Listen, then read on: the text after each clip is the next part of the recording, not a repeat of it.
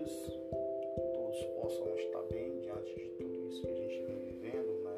Já se passa mais de um ano com essa pandemia, os comércios estão falindo, o desemprego está a todo lugar, a fome, a miséria, né? Pessoas, aqueles que não tinham nada hoje têm menos ainda.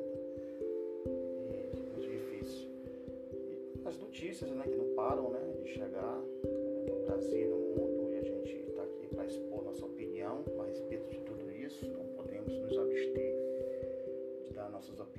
e ouvir opiniões de cada um de vocês também, porque é importante.